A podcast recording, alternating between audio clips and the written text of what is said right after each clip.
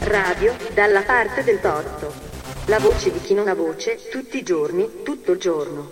Su www.dallapartedeltorto.org.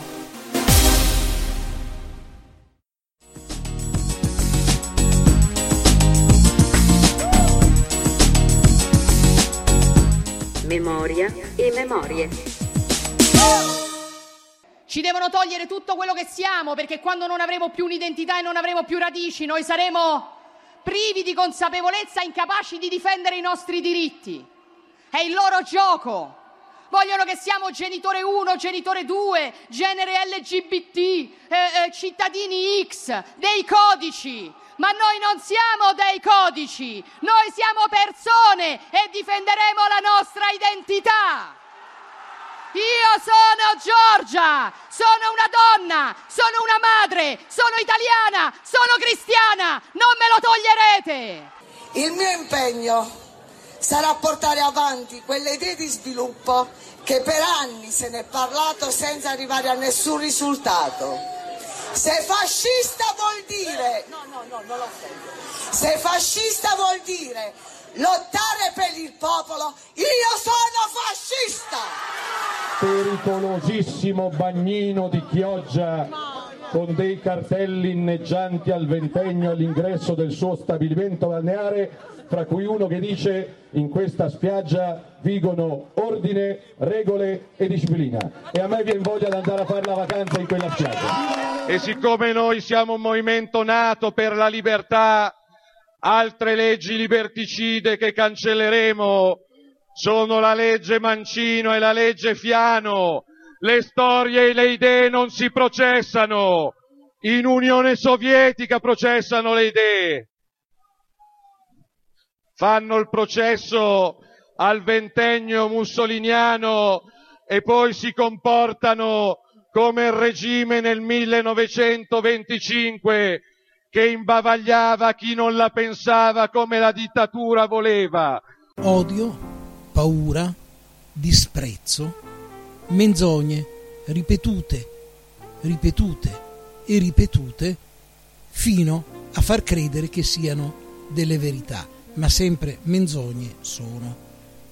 Le voci che abbiamo appena ascoltato sono quelle di Giorgia Meloni, leader del partito neofascista Fratelli d'Italia, Gerarda Russo, candidata della Lega alle regionali della Basilicata quest'anno, nel 2019, e il leader della Lega e aspirante conducator eh, Matteo Salvini. Non sarà fascismo quello che propugnano questi personaggi e altri di cui parleremo più avanti.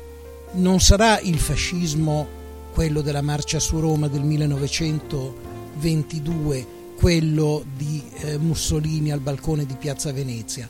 No, perché sono passati quasi cent'anni, le situazioni storiche sono diverse e probabilmente ha ragione chi dice che non sono comparabili. Però quello che stanno portando avanti è qualcosa di sinistramente simile a quello che è stato fatto in Italia cent'anni fa che è stato fatto 90 anni fa in Portogallo e poi in Germania e che è stato fatto poi in Spagna e che è stato fatto in Croazia e in Romania e poi ancora 50 anni fa è stato fatto in Grecia e stiamo parlando solo dell'Europa e stiamo parlando solo di alcuni regimi fascisti europei. Eppure, eppure alcune caratteristiche comuni ci sono, ci sono e come con quei regimi del passato. E allora non parliamo di fascismo in senso storico, ma possiamo ben parlare di neofascismo, di neonazismo. Pensiamo a quello che sta facendo il governo ungherese, quello che sta facendo il governo polacco, l'avanzata dei partiti neofascisti e neonazisti in Germania, in Spagna, in Svezia sono tutti segnali di un clima quantomeno, se non forse di un disegno, anche perché non dimentichiamo che il grande boom delle formazioni eh, populiste eh, di estrema destra, razziste, neofasciste coincide temporalmente con l'insediamento in Europa del signor Steve Bannon che già consulente di Trump, giudicato forse perfino dall'entourage di Trump un po' troppo a destra, ha piazzato il suo quartier generale in Italia, a Cassino, e da lì, con la sua scuola politica, sta formando o sta tentando di formare una nuova classe dirigente populista, sovranista, suprematista, sostanzialmente fascista. È in atto, e non da pochi giorni, è in atto ormai da qualche anno, una martellante campagna per cancellare la memoria. Non sembra casuale, non sembra per nulla casuale, non sembra casuale che si sia dato l'assalto nella scuola a materie come la geografia e anche la storia, che si cerchi di cancellare con una scrollata di spalle il vecchiume, perché che senso ha ricordare che 81 anni fa in Italia sono entrate in vigore le vergognose, criminali leggi razziali che hanno contribuito all'orrore dell'olocausto che è venuto pochi anni dopo. Ma non bisogna parlarne, è roba vecchia. Liliana Segre è una vecchietta che deve starsene buona. No, Liliana Segre è una degli ultimi testimoni ma testimoni sulla loro pelle, sulla loro carne, sulla loro anima di quello che è stato il fascismo e il nazismo. Sminuirne la figura significa cercare di far dimenticare la storia e quando si perde la memoria di ciò che è stato, quando usiamo questo termine anche se ormai è talmente inflazionato da essere quasi diventato una parolaccia, ma quando un popolo dimentica la sua storia, quel popolo è condannato ed è condannato a ripeterla e a ripeterla nel peggiore dei modi. Ecco perché anche con questa trasmissione noi vogliamo contribuire a mantenere, a coltivare la memoria di ciò che è stato per impedire che si possa ripetere.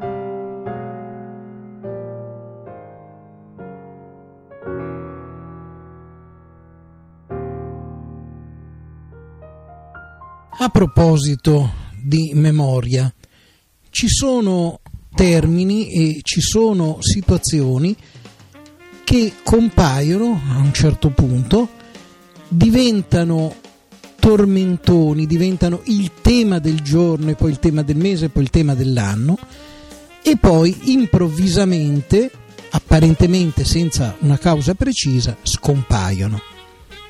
Vediamo per esempio una parola che era diventata un insulto, buonista, buonismo. Ne avete più sentito parlare? Qualcuno si ricorda ancora dell'uso che è stato fatto ignobile di questo termine? essere buoni era diventato un fatto negativo, si doveva essere cattivi.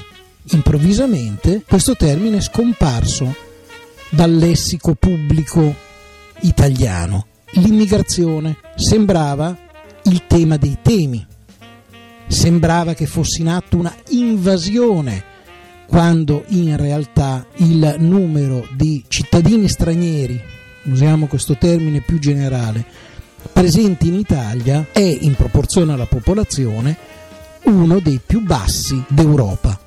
Ma come mai improvvisamente questo tema è sparito? Come mai il tema della sicurezza, anzi della insicurezza, che sembrava il tema dominante, la preoccupazione principale degli italiani, è scomparso dal dibattito pubblico. Beh, forse perché al governo non c'è più chi, sfruttando indebitamente tutti i mezzi a disposizione di un governo, pompava paura, odio, disprezzo per l'altro e adesso eh, non ha più questi strumenti e deve arrangiarsi con quello che ha. E allora forse si scopre che non sono gli immigrati il problema, non è la sicurezza il problema, perché le città non sono più insicure che in passato, anzi lo sono meno. I reati sono calati, sono anni che continuano a calare. E allora in questo clima almeno parzialmente mutato rispetto a anche solo pochi mesi fa, è possibile riportare all'attenzione della politica il tema, per esempio, dello ius soli e del cosiddetto ius culture, tema che è stato riproposto recentemente dal segretario del PD Nicola Zingaretti e qui si sono avute alcune sorprese o conferme, questione di punti di vista. Per esempio, scoprire che nel momento in cui la Lega non è più al governo, la Lega non è più quell'onnipotenza che sembrava che fosse, chi alza per primo la voce squalificando il tema dicendo che in questo momento ci sono altre priorità, altre cose più importanti da fare? Luigi Di Maio, che mostra così la sua vera anima razzista e di destra, che cerca di cavalcare temi che comunque altri di destra conclamata sanno cavalcare sicuramente meglio di lui e quindi ha perso un'occasione buona per stare zitto, anche perché diciamoci la verità, il benaltrismo è un altro termine che era un po' che non si sentiva, no? Ecco, il benaltrismo è una trappola, è una menzogna. Che senso ha dire ma come si fa a parlare di ius soli nel momento in cui l'Italia sta affogando per la pioggia? È la dimostrazione che non si è neanche capaci di concepire che si possano fare più cose contemporaneamente. Non è che per approvare una legge sullo ius soli si debba bloccare tutto il lavoro del Parlamento per sei mesi e non occuparsi d'altro perché il Parlamento si può occupare contemporaneamente di altre cose, il governo si può occupare anche contemporaneamente di altre cose, i ministeri possono continuare a fare il loro lavoro. Ma c'è un altro aspetto, che il benaltrista di turno, in questo caso Di Maio, ma eh, ne conosciamo tanti, cerca in realtà di coprire una realtà molto sgradevole, ovvero che dire ma i problemi sono altri è un modo per non affrontare né gli uni né gli altri perché non risulta che non affrontando il tema dello ius soli i ponti smettano di crollare, le voragini smettano di aprirsi, le colline smettano di franare. Perché il dissesto idrogeologico viene da molto lontano e ancora nessuno è riuscito a metterci mano o ha voluto metterci mano in modo da mettere in sicurezza il territorio e insieme al territorio la gente che ci abita il popolo, quel famoso popolo di cui tanto si riempiono la bocca. Forse che ragionare sullo Ius Soli impedirebbe di ragionare sulla crisi dell'Ilva, sulla crisi dell'Alitalia, sulla crisi della Whirlpool? Forse che occuparsi dello Ius Soli significherebbe non pensare a come trovare il modo di cancellare quell'obbrobrio della quota 100 che sottrae risorse, risorse che spesso manco c'erano, ma che sottrae risorse a impieghi più necessari e produttivi. E si potrebbe andare avanti perché i temi sono tanti, sono sempre tanti e ognuno si occupa di uno dei tanti problemi e tutti insieme alla fine magari riusciremo a risolverne, non dico tutti, ma un bel po'. Invece questo non si fa perché c'è sempre ben altro da fare.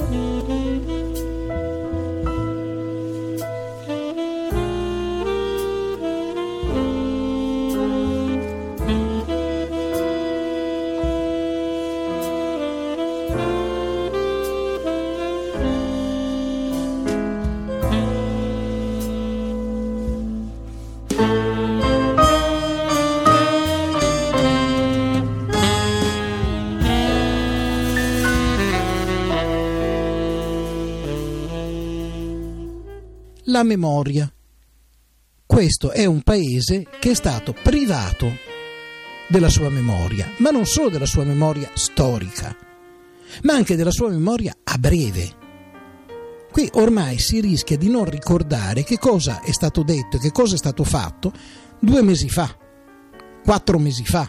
È interessante un sondaggio che è stato pubblicato dal Corriere della Sera a proposito del dare la cittadinanza ai migranti.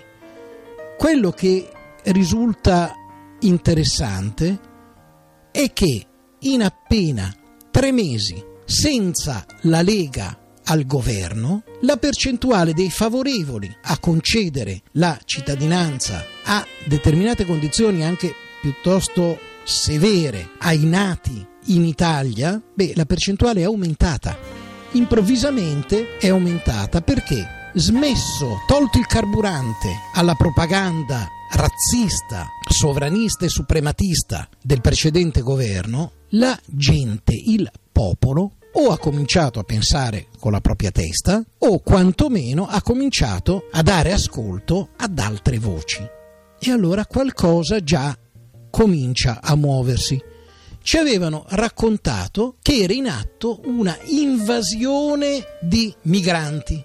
Beh, com'è come non è, a parte che durante il precedente governo giallo-verde in realtà sono state fermate in modo criminale in mezzo al mare le navi delle organizzazioni non governative che andavano a salvare vite umane, ma intanto i flussi di barchette e barchine che riuscivano comunque a raggiungere le coste italiane non si sono mai interrotti, quindi era pura propaganda.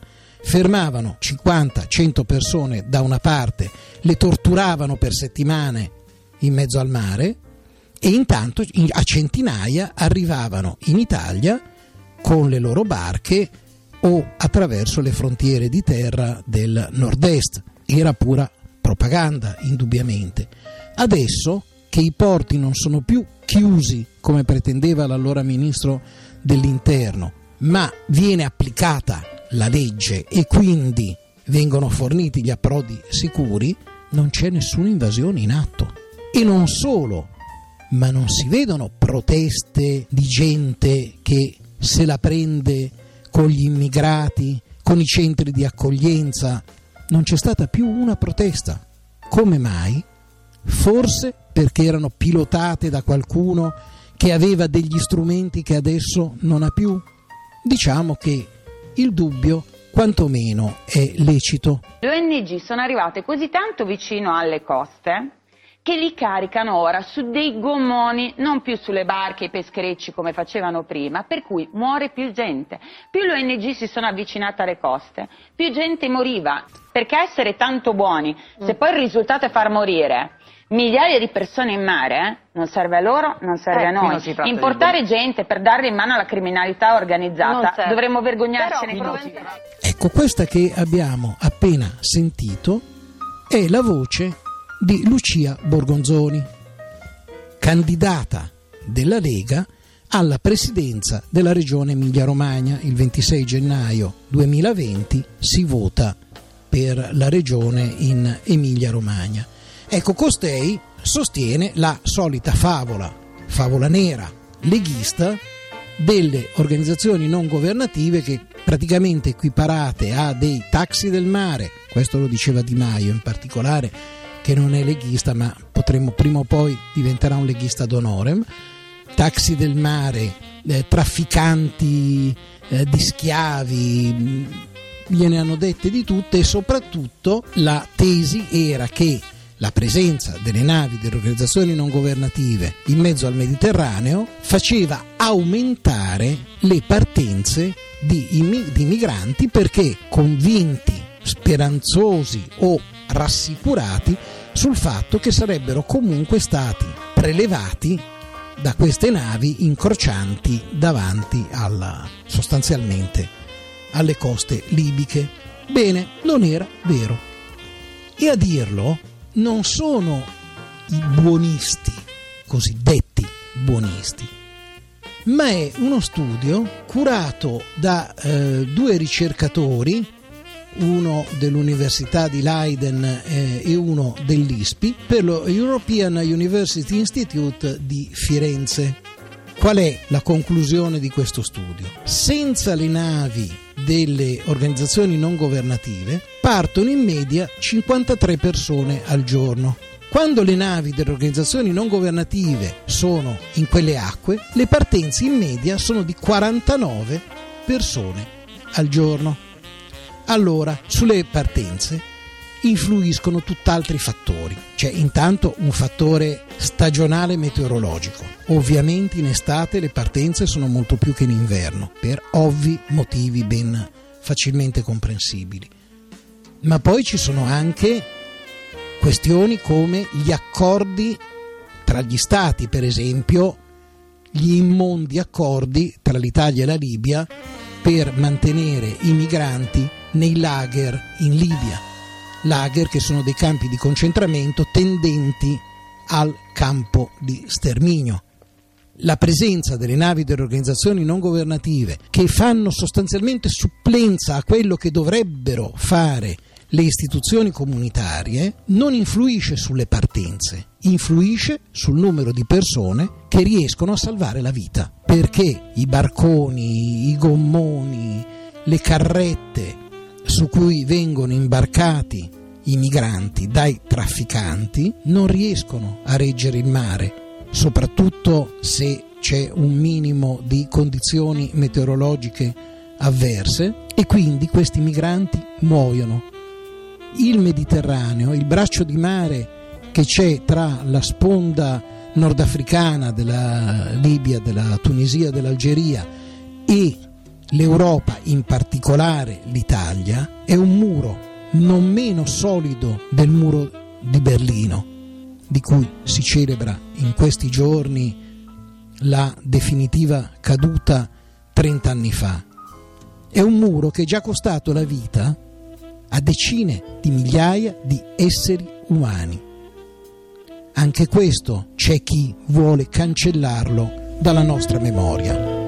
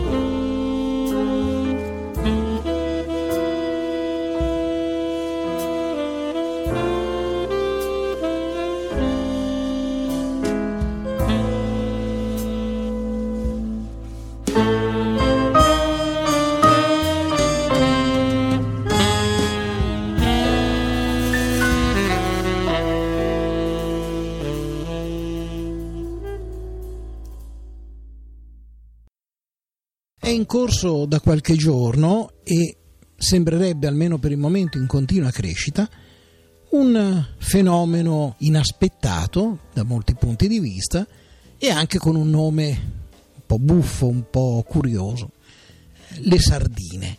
Queste sardine che riempiono grandi piazze, hanno cominciato con Bologna, poi ci hanno preso gusto con Modena e poi Reggio Emilia, Parma, Rimini, perché questo movimento è nato in Emilia Romagna, in particolare a Bologna, per contrastare l'avanzata vera o presunta, ma comunque l'avanzata della destra, sempre in previsione delle eh, elezioni del 26 eh, gennaio eh, prossimo. Poi da lì eh, hanno cominciato a uscire anche dai confini regionali e allora abbiamo scoperto grandi banchi di sardine a Palermo, a Perugia e si stanno preparando tante, tantissime sardine anche a Torino, anche a Roma e in tante altre città. Ma che cos'è questo movimento? Nato così dal nulla, da, dall'iniziativa di quattro giovani che senza particolari mezzi, senza gli strumenti dei, dei, grandi mezzi di comunicazione, senza gli strumenti del Ministero dell'Interno, sono riusciti già a mobilitare migliaia e migliaia e migliaia eh, di persone. È il caso di andare a guardarlo un po' più da vicino, questo movimento. Si dichiarano apartitici, certo non apolitici, perché appunto è un movimento che nasce con un obiettivo politico preciso, fermare l'onda nera, fermare il rigurgito di fogna neofascista che sta cercando di sommergere il nostro paese. Per ora, bisogna dire, sembrerebbe che ci siano riusciti. Ma la cosa interessante è andare a vedere quali sono state le reazioni. La prima reazione del leader della Lega, del coraggiosissimo capitano, è stata quella di scappare. È stata quella di annullare le convocazioni o di spostarle di orario, di spostarle in periferia, in luoghi chiusi, appartati, rifugire dal confronto Oibò, il capitano ha paura. Questo già di per sé è un eccellente risultato, perché se il cosiddetto capitano perde quell'aura di invincibilità che gli è stata costruita intorno dalla sua macchina di propaganda, si rivela per quello che è un coniglietto spaventato, nulla di più. Passato un primo momento di, di, di sbandamento, la bestia, la famosa macchina della propaganda del leader della Lega, pagata non si sa bene con i soldi di chi, ha elaborato una strategia, questa volta invece di partire all'attacco con la consueta eh, volgarità e violenza, ha tentato di ricorrere all'ironia, i gattini che si mangiano le sardine. Beh, a parte che è un po' così, un po' frusta come cosa, un po' po' anche banale, eh, diciamocelo, parecchio banalotta, ma finora non sembra aver fatto presa. Anzi, anzi, le sardine stanno aumentando di numero. Ma quello che è anche interessante è vedere come ci sono state delle reazioni estremamente negative nei confronti delle sardine a sinistra. Ovviamente in quale sinistra? Nella sinistra quella dei più puri dei puri dei puri, oppure la cosiddetta sinistra rosso-bruna, quella dei sovranisti di sinistra, questo mostro, mostriciattolo poi perché sono in quattro in tutta Italia, per fortuna, ma questo mostriciattolo che a me ricorda, siccome parlano di socialismo in qualche modo nazionale, sovranista appunto, beh, basta scambiare i due termini e diventa nazionalsocialismo stiamoci attenti. E tutti questi si scagliano contro le sardine. Perché? Beh, indubbiamente le sardine non sono un movimento che si iscrive nella tradizione della sinistra, soprattutto di quella sinistra che ama scindere non più l'atomo, ma scindere anche il neutrino, perché se tu non la pensi esattamente come me fino all'ultimo decimale, beh, io me ne vado da un'altra parte e mi faccio il mio partito, di cui sono leader, seguace e unico elettore, ammesso che riesca a presentarmi anche a una qualche elezione. Purtroppo ci sono varie frange della sinistra che questo sono.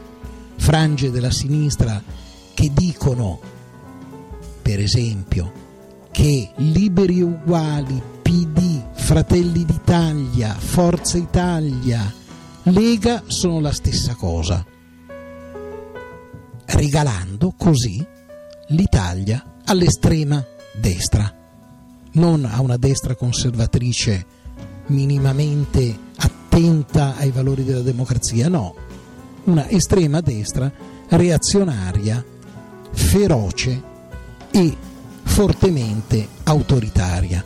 Sicuramente ecco, le sardine sono un movimento prepolitico, non hanno un orientamento di partito, non hanno, o almeno me lo auguro, ma finora non sembrerebbe, non hanno intenzione di creare un partito, una lista elettorale, no, si pongono il compito di costruire un argine contro appunto la marea nera e in questo modo qualche coscienza la risvegliano.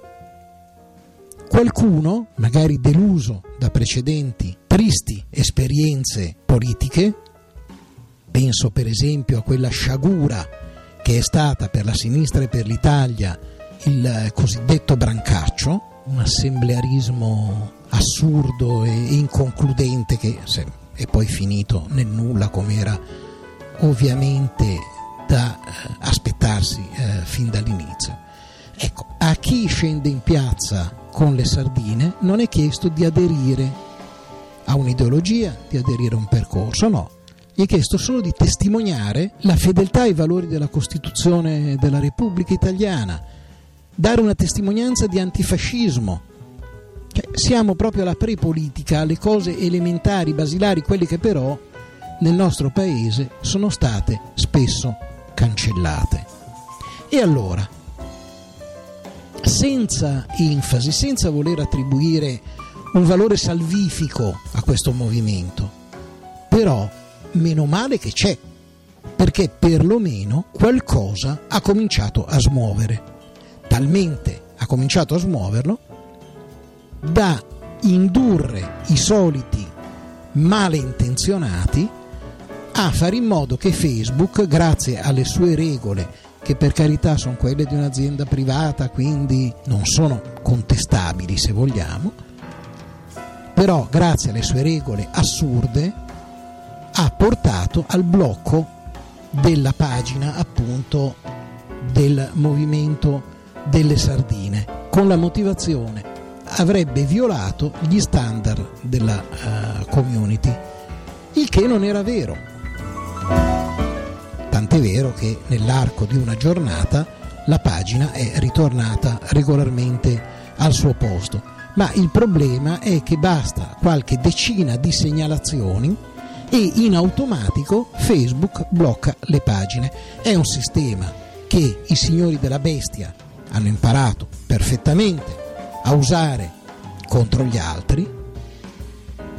Noi, quando dico noi intendo quelli che stanno dalla parte opposta rispetto alla marea nera, noi non abbiamo imparato a usarli. Ecco, le sardine, questo è un altro aspetto interessante, hanno fatto propri i meccanismi che la marea nera sta usando per crescere nell'opinione pubblica. Ha fatto propri i meccanismi, ma non, non i metodi, non le menzogne, non le idee di odio, di disprezzo, di aggressione all'avversario. E allora benvengano sardine, sperando che dopo questo avvio di presa di coscienza qualcosa finalmente si muova a livello politico e non più prepolitico, a livello politico e ci consenta di cominciare a ricostruire qualcosa in questo paese.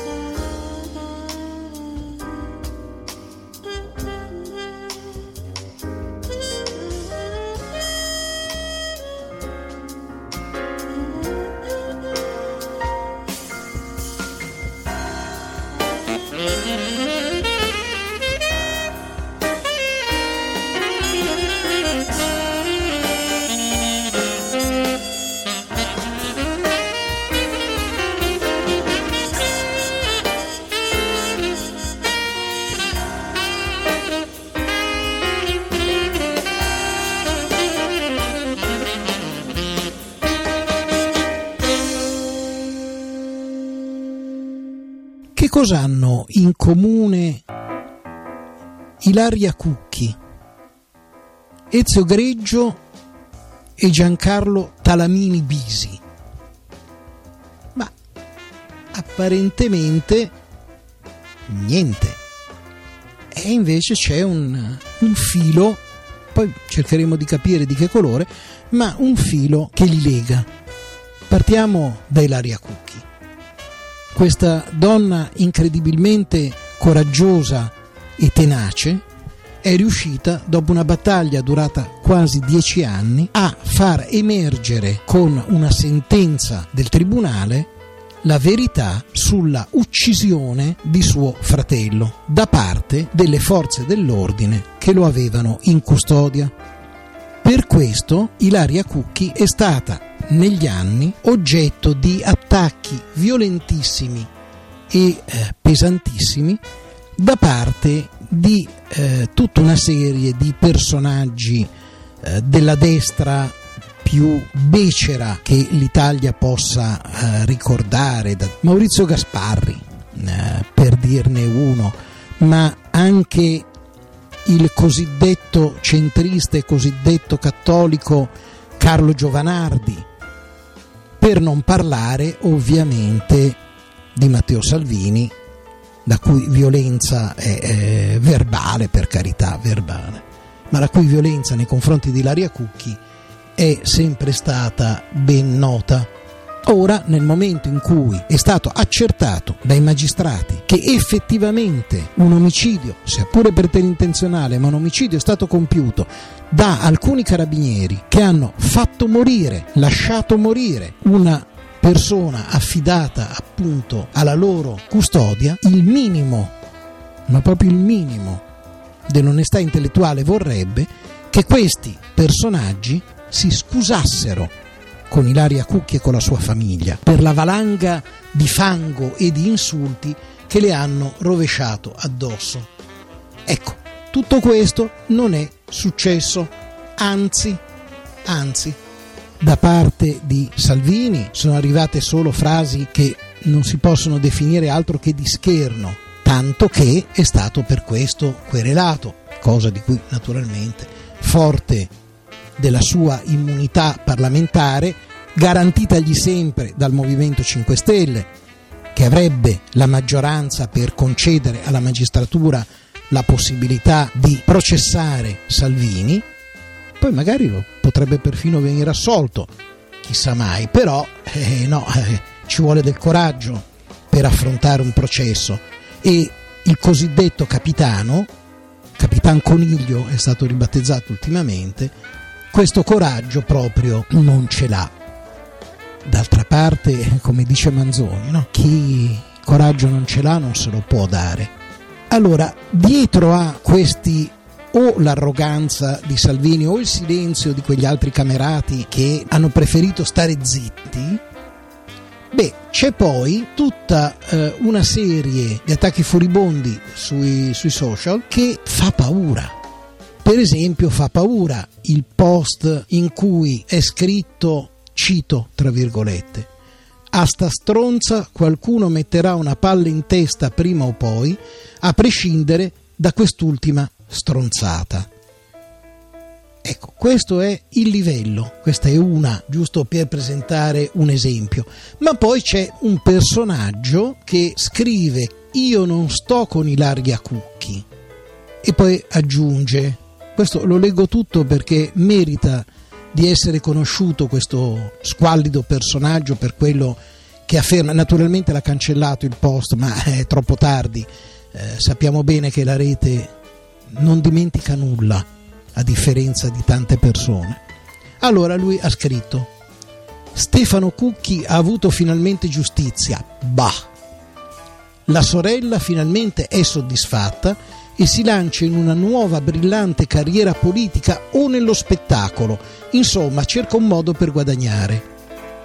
Stefano Cucchi sarà anche stato maltrattato e per questo ci sono state delle condanne, giuste? Bah! Va però ricordato che non parliamo di uno studente modello o di un bravo ragazzo di città, bensì di un tossico preso con 20 grammi di hashish e con alcune dosi di cocaina destinate evidentemente allo spaccio, eppure abbastanza spocchioso. Per carità, nessuno può morire e deve morire di botte, ma neanche può passare per vittima o per eroi lui e tantomeno la sorella che sta sfruttando il fratello tossico per il proprio successo. Allora, questo disgustoso, schifosissimo messaggio è stato scritto da un certo Adriano Palozzi, che non è un signor nessuno, ma è un personaggio politico, sia pure di livello locale, direi anche di infima caratura, ma è stato sindaco del comune di Marino e adesso è consigliere regionale del Lazio. Ovviamente con un passato da fascista e attualmente fa parte di quel gruppuscolo di estrema destra che si chiama Cambiamo, inventato dal presidente della regione Liguria Giovanni Toti, già portavoce di Berlusconi. Questo è il livello della destra ed è lo stesso livello, ecco che entra in gioco Ezio Greggio. Nelle ultime settimane, dopo il clamore eh, suscitato dal, dall'astensione, che è di fatto un voto contro, di tutti i gruppi della destra Forza Italia, Fratelli d'Italia e eh, Lega contro l'istituzione della commissione sull'odio e la violenza proposta dalla senatrice a vita Liliana Segre, in molti comuni italiani è stato proposto di concedere appunto la cittadinanza onoraria alla senatrice Segre. E in molti comuni amministrati dalla destra questa proposta è stata respinta. Uno di questi comuni è Biella, in Piemonte. Sindaco va da sé un leghista, naturalmente.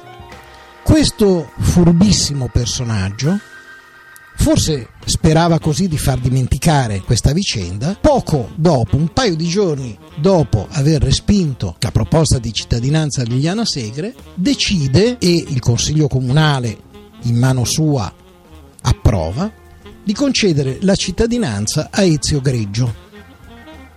Quindi, uomo di spettacolo, lavora sulle reti Mediaset, eh, quindi va bene, no? E qui però Ezio Greggio fa il colpo di scena, che va tutto interamente a suo onore ha rifiutato la cittadinanza onoraria di Biella dicendo che lui con la storia sua, di suo padre e della sua famiglia non può accettare la cittadinanza onoraria da un comune che l'ha rifiutata a Liliana Segre. È un gesto semplice ma non così facile, non così scontato. È anche questo forse un segno che qualcosa sta finalmente cambiando in questo paese.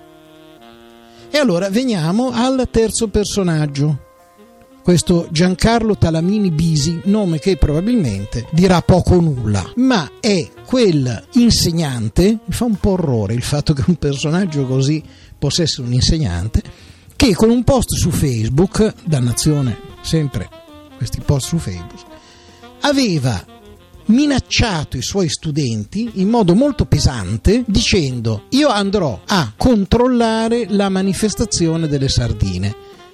Se vedo qualcuno di voi a questa manifestazione vi renderò la vita scolastica un inferno. Non riuscirete ad avere il 6.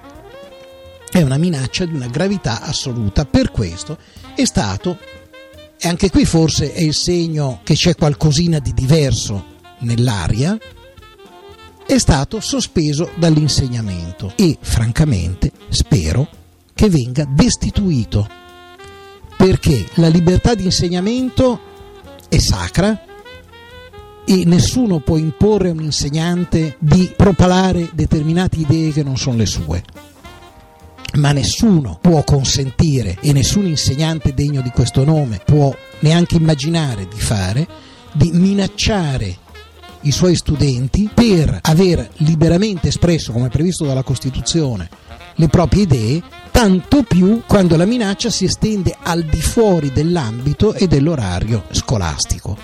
Ecco, il fatto che questo docente sia stato sospeso in attesa di provvedimenti disciplinari anche più pesanti, secondo me è un buon segno. Forse siamo, io me lo auguro, sulla strada buona per ricominciare a esercitare quella funzione fondamentale che è la funzione della memoria.